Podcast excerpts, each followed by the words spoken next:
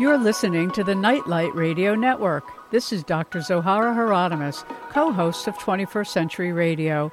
We are happy to present this rebroadcast of our show on Nightlight. Enjoy.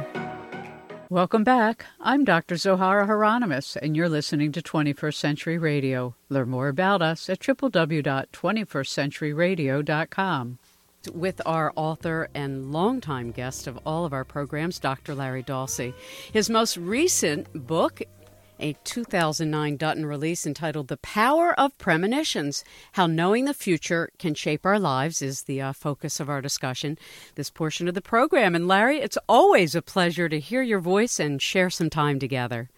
Boy, it's sure good to hear yours too, Zoe. Yeah. Great to be back. Thanks so much. And I'm so glad this is your latest contribution. And before we get going, I have to tell people if they're looking for the best appendix on the issue of premonitions, I'd say your 60 page appendix in your book, The Power of Premonitions, just makes it possible for somebody to take the issue seriously. Well, you know, I, uh, I'm kind of fussy about that because uh, this is a controversial topic and to tell you the truth, I really get tired of hearing skeptics say there's no evidence. Yeah. Well, you've put so that to rest. this is sort of a defensive move on my part, and also I hope it uh, helps educate people. No, I think it's beautifully done, and uh, that's been one of the challenges, really, in much of the mystical literature and in sort of the new genre of consciousness is the lack of footnotes and the lack of endnotes and the lack of a decent bibliography. It's just what people feel. So I, I think that what you've contributed has this long-lasting impact, and I, as a scholar, appreciate that. But let's get to the heart of it because you have a long legacy of sort of leading the charge in people understanding there's more to healing than mechanics. So maybe share with our audience, Larry, for those that may not know Dr. Dossey's uh, dossier, a little bit about yourself and how you got there. Well, I uh, started out on this journey, uh, which really involves a fascination for consciousness and how it manifests in the world. Uh, very early in my life, I uh, uh, I, I actually never remember not being interested in these things. Uh, and uh, when I was in medical school, I uh, began to look at consciousness-related research which had clinical relevance. Uh, particularly in the late 1960s, biofeedback was coming on board. Uh, people were beginning to get the courage to use that that uh, word meditation, and uh, back in those days, this was not really easy to do. But I knew that it had clinical relevance. I had experienced it in my own life, and saw it in the lives of my patients. And uh, it's been a sort of a, a nonstop journey that has taken me through the research surrounding the role of prayer and healing intentions. Uh, with a, uh, I'm happy to say, a New York Times uh, uh, list uh, book, uh, Healing Words, which you and I have talked about before. Yes, absolutely. And uh, also uh, uh, the this latest fascination, which has to do with knowledge of the future. Uh, I'm convinced that uh, the evidence is compelling. I followed it for uh, many, many years. Uh, this book has been about uh, seven or eight years into writing. And I just uh, thought that it was time, based on not just people's stories, though, but uh, also the scientific evidence, I thought it was time to come forward and put my name on a book uh, uh, of this sort. When you look at, we, of course, on our programs all together, we've interviewed people like Rupert Sheldrake and David Bohm and, you know, people who have really pioneered our, our not only our understanding but our language with which we can have a shared and intelligent discussion about what actually is the field of consciousness that makes these things happen. How is it that a human can get information either through a dream or a feeling or a sensory awareness about their own future? So let's talk a little bit about the science larry as both a, a physician and as a researcher and also a scholar i have to say about these fields. What are the outstanding outstanding elements that you think that give us hints about why the human is designed to do this and its role in our human sort of our I guess one could say our human experience? Well, I think most uh, most of the uh, reasons that uh, we were gifted with this uh, ability these days has to do with their long evolutionary history. I think we're by this time genetically endowed with a sense to be a little bit beyond ourselves in space and a little bit ahead of ourselves in time which enables us to know the future, uh, usually just in time to uh, make a difference. And by making a difference, I mean uh, this uh, this ability helps us survive. Uh, if you can imagine, uh, early on in the history of our species, uh, any organism that would have developed a little uh, ability to see even slightly ahead would have a survival advantage. And this is just a hugely important concept in evolutionary biology. Uh, it would help a, a, a, an organism survive uh, more frequently if he could anticipate upcoming dangers, and uh, therefore it would be uh, an advantage in procreation. And uh, if I mean those are the two magic words: survival and procreation from an evolutionary biological standpoint. And uh, if this capacity developed in human beings, it would more than likely become genetically internalized so that by now we are probably hardwired genetically uh, for this ability. Uh, I must say we do a pretty good, darn good job of uh, denying it. Yeah, or of suppressing it when it shows suppressing. up in our culture, in our children, or in ourselves. You know, if at the water cooler, who would dare say, "I dreamt last night such and such," and this is what happened? And of course, your book, um, Dr. Dossey, the power of premonitions is full of real life true stories such as there's so many instances in anybody who's followed it in SIDS cases where parents have a hunch something's wrong with their children. Let's talk about this cultural divide between those of us who know and experience premonitions, or at least have faith that they're possible, and those who deny its relevancy and the cost to individual life and society due to that. Well, I think the cultural divide splits pretty much along the materialists and those of us who think that there's something more than just the stuff uh, of the body and the brain. Uh, you know, if a person believes, as is the mantra now throughout most neurological sciences, that uh, consciousness is just pretty much the same thing as what's going on inside the brain, uh, then, you know, there's no place for premonitions. You rule them out from the get-go. The reason people do that, the reason they rule them out, is because the brain can't go wandering into the future and uh, uh, access information and bring it back to the present. It stays put on your shoulders. So this uh, this idea with which young people, including myself, when I was coming along in college and university and medical school, uh, we're dragooned with that idea. So that by the time we get uh, into our professional lives, then there's just no place for acquisition of knowledge from the future. We know ahead of time that it's uh, that it's uh, theoretically implausible, and therefore to heck with any evidence to the contrary.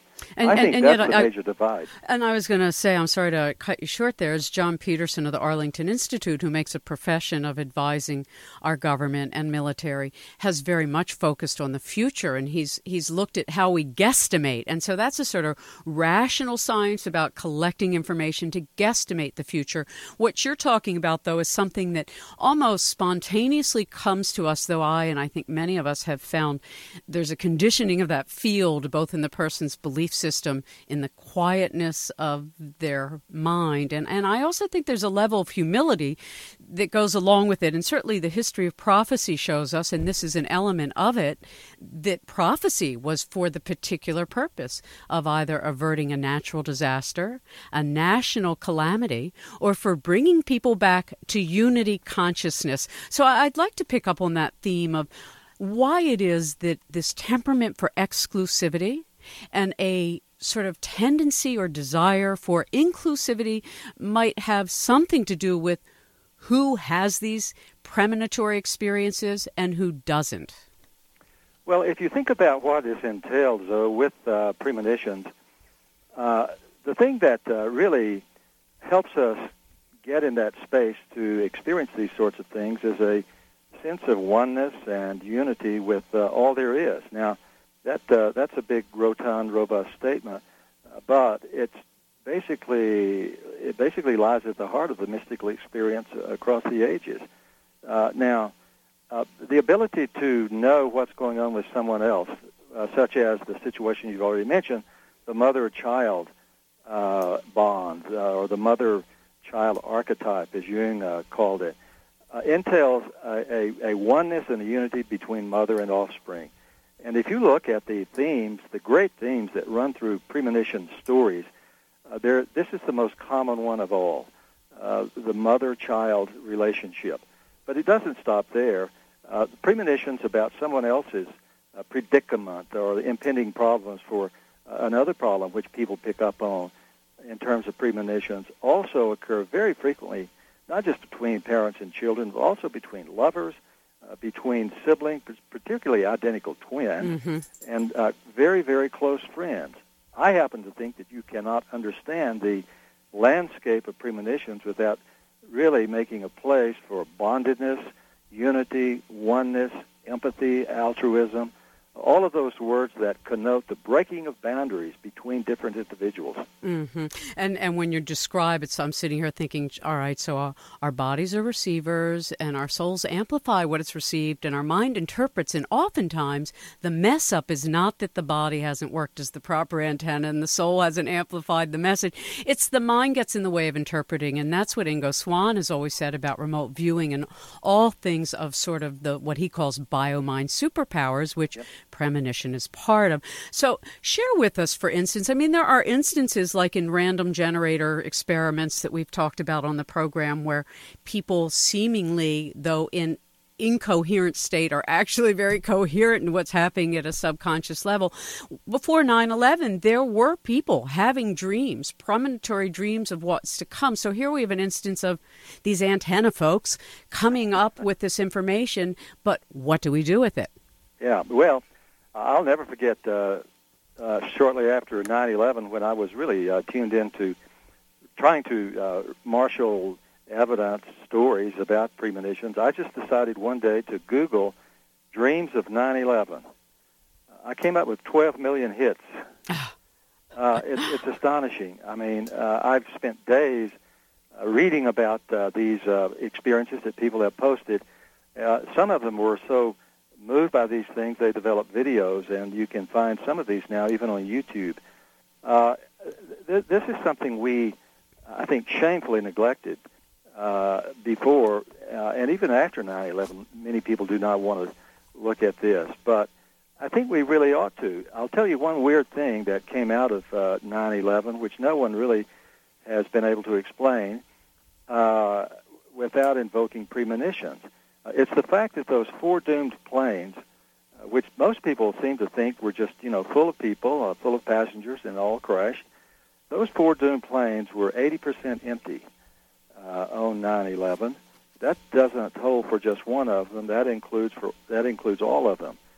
So my hunch is, uh, my hit, my intuition is that a lot of people unconsciously found some reason to not travel that day. Mm-hmm. Uh, and I think that they were tapping into this innate, often unconscious uh, feeling that, you know, that day traveling was just not right. There was just something wrong. They just didn't feel right about traveling that day.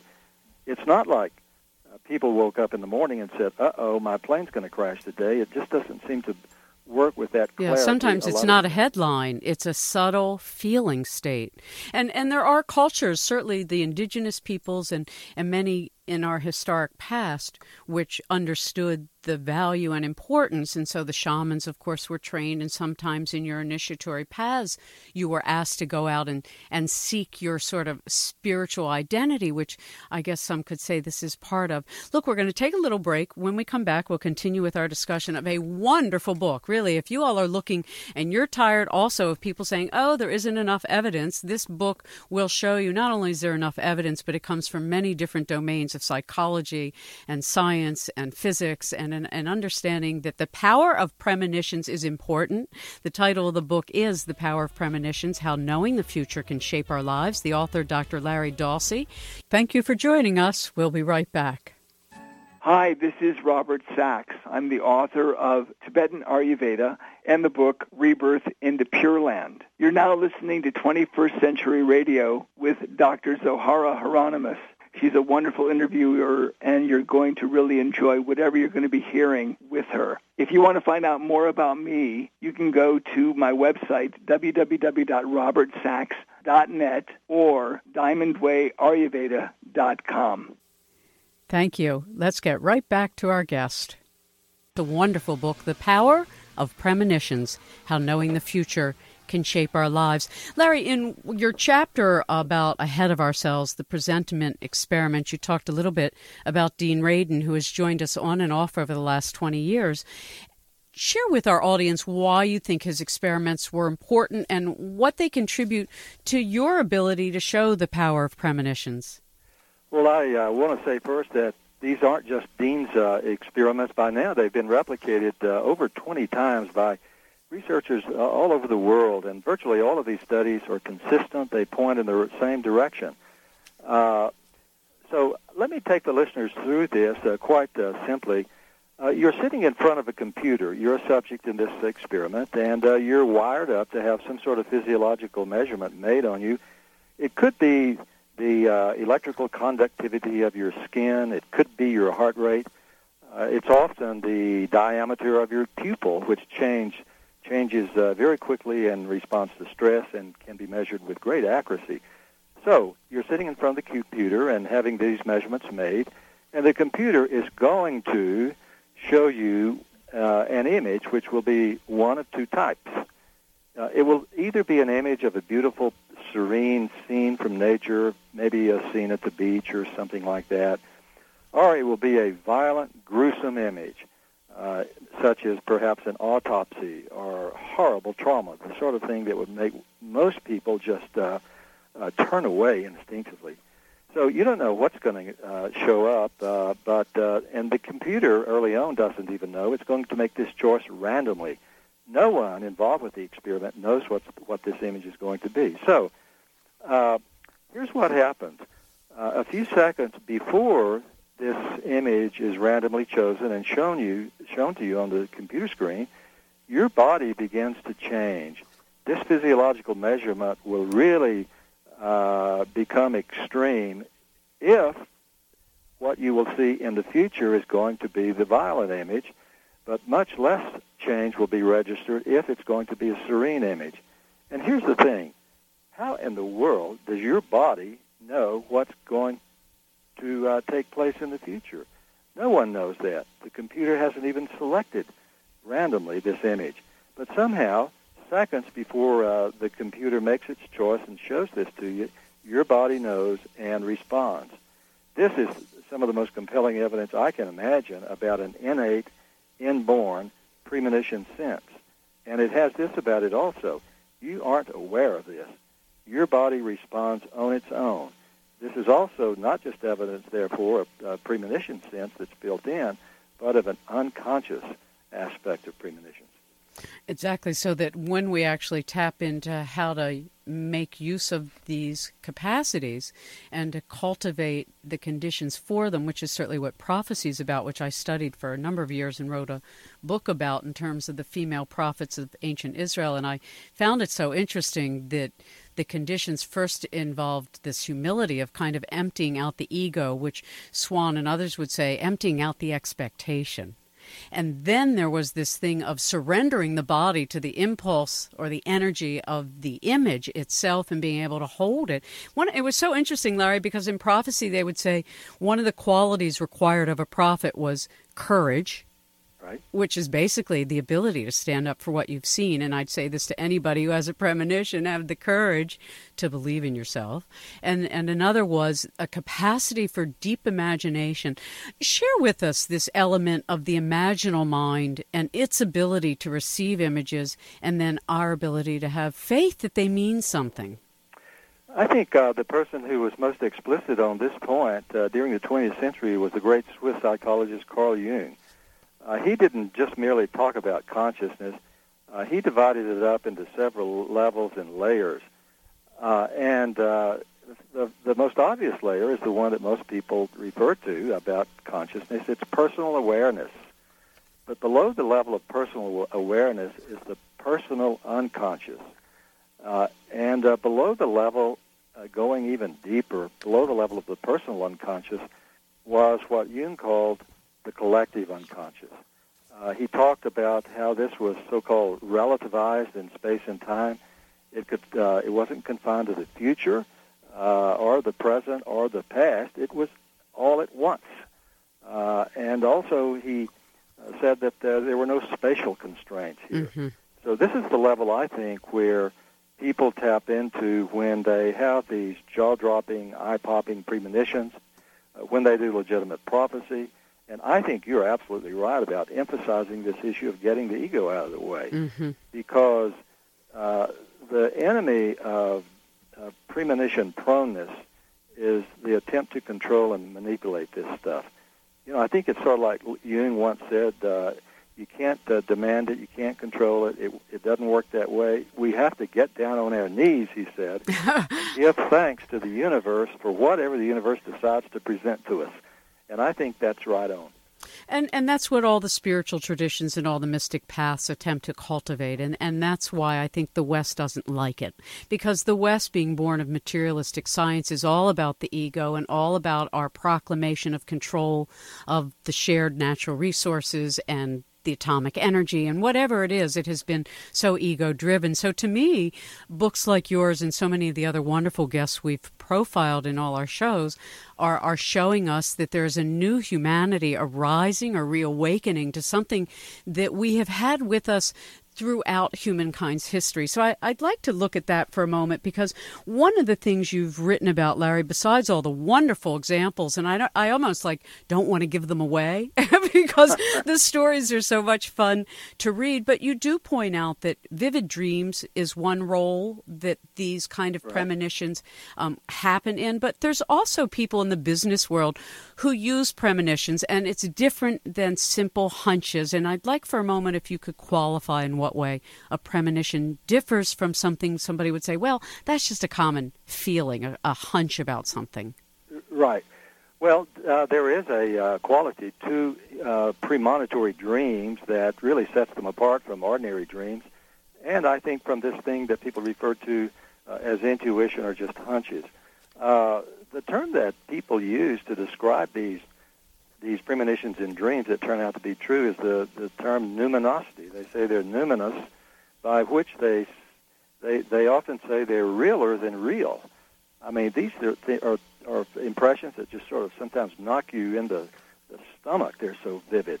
Uh, I remember once having a pre, premonitory dream my first year in medical practice that was, at that time, the most vivid dream I thought I'd ever had in my life and within 24 hours it was replayed in, in precise uh, detail. So these things are, you know, the the word vibe or hunch or intuition just doesn't carry the the impact that uh, many of these uh, premonitory experiences have. When you look at the many stories you've collected, and again, you know, we, we see instances of collective premonition, individual premonition, um, twins premonitory simultaneity. When we look at the advantages, and as some have pointed out, even the dangers of using premonitions on a national scale. Um, let's talk a little bit about that. And, and are we as a nation, like others, um, cultivating these capacities in our youth? Well, you know, this idea that we might be able to use premonitions on a national scale uh, for the, the common good, and for example, predicting terrorist attacks or uh, natural disasters and so on is just a fascinating subject. Uh, I don't know if we're up to doing that or not. I uh, I think we have a way to go. Uh, I, I, think based on the fact we can't really even candidly talk about UFOs, you might be right. well, you know, I think back to the uh, predictions via conventional intelligence about uh, Hurricane Katrina. Mm-hmm. Uh, our government didn't do to put it mildly, a very good job of uh, listening to conventional intelligence. I mean, all you had to do was watch the Weather Channel to know what was going to happen, and we were we even ignored that at the national level. I don't know if we would listen to anybody's premonitions or not. Uh, but having said that, uh, I'd like to give a plug for John Petersen, whom you mentioned uh, earlier. Yeah, of the Arlington Institute. Yeah, uh, arlingtoninstitute.org. if anybody's interested in this project, uh, John is tr- has uh, gathered together what he calls precognizant dreamers. Uh, these are those uh, premonition prodigies who, who seem to have the knack of this and this talent developed to a, a really high degree. And he's marshaling their premonitions about upcoming uh, disasters or attacks and whatnot, and has a team of analysts and uh, statisticians who are trying to find patterns uh, within these premonitions that could be used for the common national good. Uh, he also has on this website, Zoe, a place where people, uh, listeners, can enter their own premonitions and do so privately uh, and anonymously. So all this uh, this information goes into a huge database uh, that's analyzed, and uh, attempts are made to find meaning and predictive uh, abilities here. Yeah, his So- wonderful book. I think it was called Out of the Blue, as I Yeah. recall. A number of years Yeah. ago, we did that around a few rounds on that work. Which well, is you know, if people want to have some fun with this and also contribute possibly to uh, the national uh, security and the common good, you know, they can just have at it by entering their uh, their premonitions on that website. Well, that's great. www.arlingtoninstitute.org. And I strongly, I you know, I agree with you. I think John has just stayed the course on something so eminently significant to actually utilize this consciousness capacity in a, a real material way that makes a difference and a demonstration. And I think the remote viewers, Ingo Swann, and all of those guys um, at the SRI, Stanford Research Institute, long ago, the lab originally, um, have done something so important. And then when Edgar Mitchell sort of took that into space and brought it home again and has continued to sort of speak out there, it's, it's nice, you know, to see this mature guard actually talking publicly. I, yeah, I couldn't agree more. And I'm glad you mentioned uh, the remote viewing uh, region or domain because that's uh, that's another area of evidence uh, that should be added to the presentiment studies. You know, at the the uh, Princeton Engineering Anomalies uh, Research Laboratory, where they have done over 300 remote viewing experiments, uh, the receiver in these experiments gets the information up to a week before it's even sent. Uh, and so they have dubbed uh, these experiments not just remote viewing uh, studies, but precognitive remote viewing studies. Exactly, and, and I know Russell Targ, when he recently joined us, we were kind of joking around how he showed up to teach this one day and forgot to bring the statuette he was going to bring and just showed them the image. So while we're talking about it, I drew the image that he brought to them, and I said, "Oh, it looks like a merry-go-round, a flywheel, a free energy device." It turned out to be the Hindu goddess of Shiva. so Oh, I said, "Oh, she's a she's a free energy device." Oh, that's uh, that's beautiful. So when you look though, Larry, you're a physician and, and so you talk about prayer and that you've you pray for your patients and you have premonitions about your patients. Speak for us for a moment as a doctor and, and how this understanding and sensibility has affected your your work as a healer. Well, for one thing, it's made me attuned to uh, the fact that every decent piece of clinical information isn't necessarily a, obtained by doing X-rays and scans and uh, laboratory tests. Uh, I think that doctors, the excellent doctors, uh, the gifted diagnosticians, uh, have always used this, uh, but in modern times have just sort of denied and disowned it. Uh, I will never forget as a young medical student, uh, I had three professors in particular who were wizards about this. I mean, I could not figure out how logically they would they would come to a diagnosis. So one day I just asked one of them flat out, "How did you do that?" And you know, they were embarrassed by even the question. Uh, they would try to shrug it off and just attribute it to experience and that sort of thing. But I think there's a lot of non-local knowing that goes on in every decent uh, physician. Uh, I had an interesting experience last fall when I gave a talk to several hundred doctors uh, at a Harvard Medical School sponsored uh, course in uh, update in internal medicine, which was continuing medical education approved, and they wanted to hear something a little different from me this year. Uh, and so I decided to talk to them about consciousness and premonitions. And so they uh, wanted to know about my premonitions, and so I just told them, thinking that, boy, they're going to run me out of the room now. But the exact opposite thing happened. They began to tell me their premonitions. Mm-hmm. One woman, though, stood up, female internist, and she said, I get numbers. She said, I see numbers in my dreams. She said, I see the exact laboratory values of my patient's lab tests before I even order them. Hmm.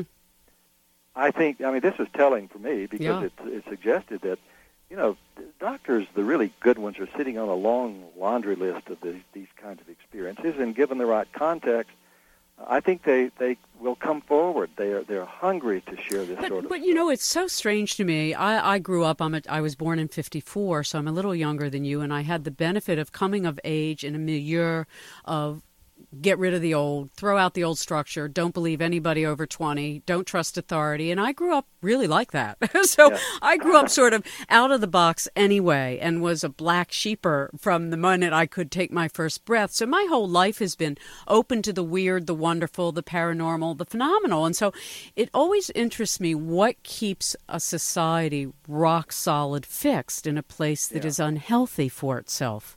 Well, what? if I could just speak with with respect Please. to that about premonition, yeah. I think there's a social uh, a social uh, price to be paid for owning up to them. Uh, I mean, Jung wrote about this at length. Uh, particularly if you talk about premonitions, they don't turn out to be valid, and people look at you funny, you know. Uh, and, and it goes beyond just experiencing the ridicule factor, stigma. as we call it in other fields of inquiry. Right, and uh, you know, you don't have to go back so far before you can see how we actually burned people at the stake. Sure. Who, who, who talked about second sight. Mm-hmm. Uh, you know, that was one of the ways you got uh, burned at the stake uh, three, four hundred years ago. So even today, there are look. Hitler went after the Jews precisely because he believed they had an operating magical system through Kabbalah. Oh, I mean, it's, it's so much sad. more insidious than people suspect from an esoteric point of view of what happened to a whole civilization's awareness that we are more than bodies. But exactly. look, we're going to take another little break. When we come back, I'd, I'd, like, Larry, if you wouldn't mind, to sort of look at the warp and weave of all of these things because we've talked about so many different things. And, and in your book, somewhere in the middle or so, you talked about why we should want to cultivate premonitions. And I'd like to talk about that because the qualities are ones that every human can cultivate. If you've just joined us, I'm glad you're here. A little late, but never too late to enjoy the wonderful contributions of our guest, Dr. Larry Dossey. Find more about our guests on the Facebook page for 21st Century Radio. Don't go away. We'll be right back with more after this. Welcome back to 21st Century Radio. Dr. Larry Dossey joins us. Always a pleasure. His most recent Dutton 2009 release, The Power of Premonitions How Knowing the Future Can Shape Our Lives. And you all should go to his website, www.dosseydossey.com. That's D O S S E Y, spelled twice.com. Coming back to premonitions, you know, a lot of people um, have fears and then they'll have a dream that they may interpret a certain way and they'll go i had a premonition that i'll be hurt if i take this taxi and then they don't take it and they figure well that must have been what saved them and somebody else will say well that's just your normal fear. How do we sort through those kinds of things of what's a fear-based dream and what's a premonition of something that might be calamitous well, it's a challenge. Uh, you know, there's no uh, meter that you can run these premonitions to to give you a direct readout about the ones you ought to pay attention to and which ones are okay to disregard. Mm-hmm. Uh, I, I've talked to hundreds of people about this very question. Uh, most of them have rules of thumb uh, that they follow. Uh, I'll just go through some of these. One we've already mentioned. It's the numinous quality of this. If the premonition sounds uh, or feels realer than real, I mean, if you come away and you wake up thinking that this may be the most vivid dream I've ever had, that should be a real clue about uh, paying attention to it. Uh, also, uh, many Jungian analysts suggest that if you get a uh, warning of a health nature or even a warning of your own death, uh, by all means, uh, pay attention to it because, you, as Jung put it, you may not get a second chance. also, if these premonitions are associated with bodily symptoms, and there are a great many examples in the book of this sort of thing. Uh, the association of premonition with a bodily symptom that is just really unusual for you uh, ought to be a trigger to pay attention to these. Uh, and also, if these things are recurrent, uh, there are some cases uh, in the book where uh, people dream the, the same premonitory dream for every night for a year. And finally, at the end of the year, the, the premonition really evolved and came came true. Uh, another rule of thumb is that if your partner or your spouse begins to have the same dream uh, uh, that you haven't told them about, I mean, if these things are shared, this is a huge clue that you ought to pay attention. Uh, so, although there are no 100% surefire guaranteed ways of predicting which ones are going to, going to come out to be true, uh, I think these rules of thumb do help. One of the interesting qualities back to prophecy for a moment this capacity for imagination the ability to have courage humility as well. And, and you even mentioned some of these things this compassion empathy intuition. But i love this one because this is also true of the historic writings on prophecy which premonition is a piece of and all of us are capable of it. I mean there's divine levels of inspiration that every human being on the planet can achieve right this instant. But you said comfort with chaos and disorder. And I have to say how much I appreciated this edition. well, I'm, I'm kind of a, a, a, disorder and chaos junkie, to tell you the truth. Yeah. And I, I would add one other uh, quality to that, and that's, that's an appreciation for mystery. Uh, Absolutely. You know, uh, standing in those places where you don't demand clarity, you just, uh, you know, clear your mind and you you simply declare yourself open to the revelations that the universe will give you, that's the place to be if you want to be premonition prone. Uh, the worst place is to, to demand uh, that these things serve you on uh, on your commands and uh, that they be non-symbolic, that they really mean what they say, and that sort of thing. That just is the enemy of uh, premonitions. Right, uh, of all intuitive arts, basically. And, and I want to return to that then again, because here you've come from an extremely disciplined material science medicine. You've had your training, you've had a lifetime of treating others, you're a spokesperson for understanding that there is more to life than the mechanics of a body, and there's more to consciousness than the function of a brain. How have things changed in your lifetime in this work? And, and in writing the book, how did it change you? Well, uh, I I've had a freshening of my uh, intuitive uh, premonition sense uh, since I've become immersed. I mean, completely immersed in this book. Uh, and and interestingly, there's some research that uh, validates that sort of experience. Uh, uh, there's one study now at the University of Colorado where people were exposed deliberately to people's premonitions and were presented with the evidence that uh, that premonitions are real. For example, the presentiment experiments that we've talked about by Dr. Dean Radin, and then they were subjected to these premonition tests. Right. And after exposure to this sort of stuff, they scored uh, at a superior level. Mm-hmm. So there's evidence that we can invite premonitions in our life uh, by attending to the information that we expose ourselves to, and I think even to the people that we decide to affiliate with. You know, some of the most down times in my life have been in situations in medicine where uh, I was sort of a a captive uh, uh, to all of this uh, depressive, negative stuff that right. uh, uh, that that we're assured is the way the world works. And you know, I have had periods in my life where I've had to escape for that from that uh, deliberately and take a vacation and read. Uh, elevating transcendental uh, materials to regain my footing. Uh, so I think that we should uh, pay attention to who we consort with and the information that we expose ourselves to. It can make you more premonition prone if you do it in the right way. No question about it. I remember in one of my discussions with the Spindrift Institute when they were recounting the mung bean and other experiments and the the Klingbeils, I think were their name, a father and son who have both since That's passed right. on, and they were talking about that the the prayers that worked the most were the ones that said, "Thy will be done." Yep. It wasn't about, "Oh, fix Aunt Jane," or you know, "Gosh, get me a new job," or "Find me a husband or a wife." It was dear lord thy will be done you know bring me to the to the best divine order and and so in in looking at this paradigm shift that is actually becoming part of our culture, which is such a thrill. I mean, Dr. Bob and I, like yourself and so many of us, have been so far out on the edge for so long, and now it's on TV.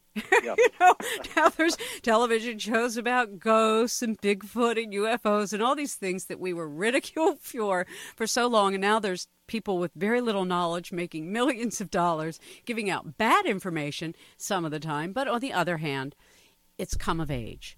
So when we look at when things come of age, I I have a hunch of my own. You know, as a as a broadcaster covering foreign affairs, I used to get information through my dreams about world affairs.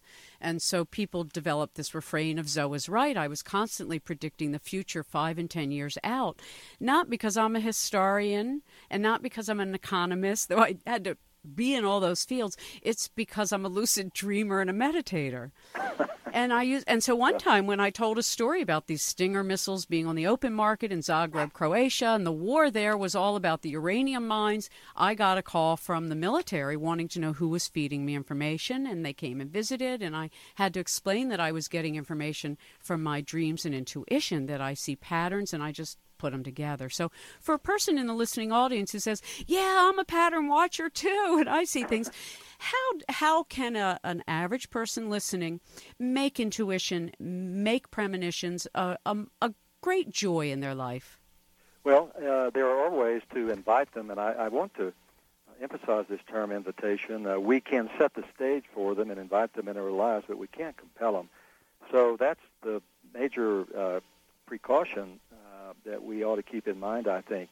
Uh, beyond that, if people wanted to adopt one behavior or a discipline that would make them more premonition prone, uh, it would have to be meditation. You just mentioned that you were a meditator. Uh, that's not accidental that you have this uh, highly developed facility and that you meditate. Uh, Dean Radin, uh, in his own line precognition tests, which have now been taken by millions of people in practically every country from all over the world, has uh, correlated people's psychological and uh, behavioral characteristics with their success on these tests. The behavior that floats to the top, and this is not even close, there are no close contenders, is meditation. So it, it just simply involves a discipline where we sit down, clear our minds, empty our minds, and in gratitude and humility ask the universe to present these things one of the things about prayer, and we've done many, many shows over the years about the power of prayer and the inner technology of prayer, is this ability to know that each of us is part of something much bigger, but that it is a oneness in it. And, and from my experience, Larry, over the years, when I was covering foreign affairs, I got very angry. I was an angry activist to begin with. I just became angrier until the fire burned me up. It really did. And, and I thank God for it because then I had this experience of the Creator directly and went and studied prophecy and had this wonderful last seven or eight years of this work that hasn't been covering the world and I, and I find a different kind of peace and yet at the same time I understand and I think I want to the reason I bring it up is that when you mentioned there are times you, you need to take a break from the engagement in community and direct service, that's what I had to do too. Yeah. And I think our culture oftentimes doesn't let people um, see the importance of that. Somehow or other, they feel that it's a failure. And I'd just like to say that it's a really important ingredient to wellness. I couldn't agree more. Also, I'd like to add that uh, when some people experience these very vivid uh, uh, premonitions that come true, they often experience an epiphany. And I think this is so instructive. A lot of people, for the first time, sense this oneness and unity with all things through time that's implied by a valid premonition, and their lives just seem more powerful and complete and meaningful. So I think there are all sorts of spiritual implications of premonitions, though, that go far beyond their practical benefits. Well, in yet another blockbuster book of yours, you have made a just a magnificent contribution to the field, not just because it's you, though it is you. And I want to thank you for the precision and the clarity and the carefulness with which you documented your stories. Well, I'm glad uh, to hear that, and I deeply thank you for it. Dr. Larry Dossey's book again, The Power of Premonitions How Knowing the Future Can Shape Our Lives, a Dutton 2009 release. Don't forget you can contribute your premonitions to John Petersen at the website www.arlingtoninstitute.org and follow Larry as he trails around the country blazing new ways at www.dosseydossey, D-O-S-S-E-Y spelled twice, dosseydossey.com.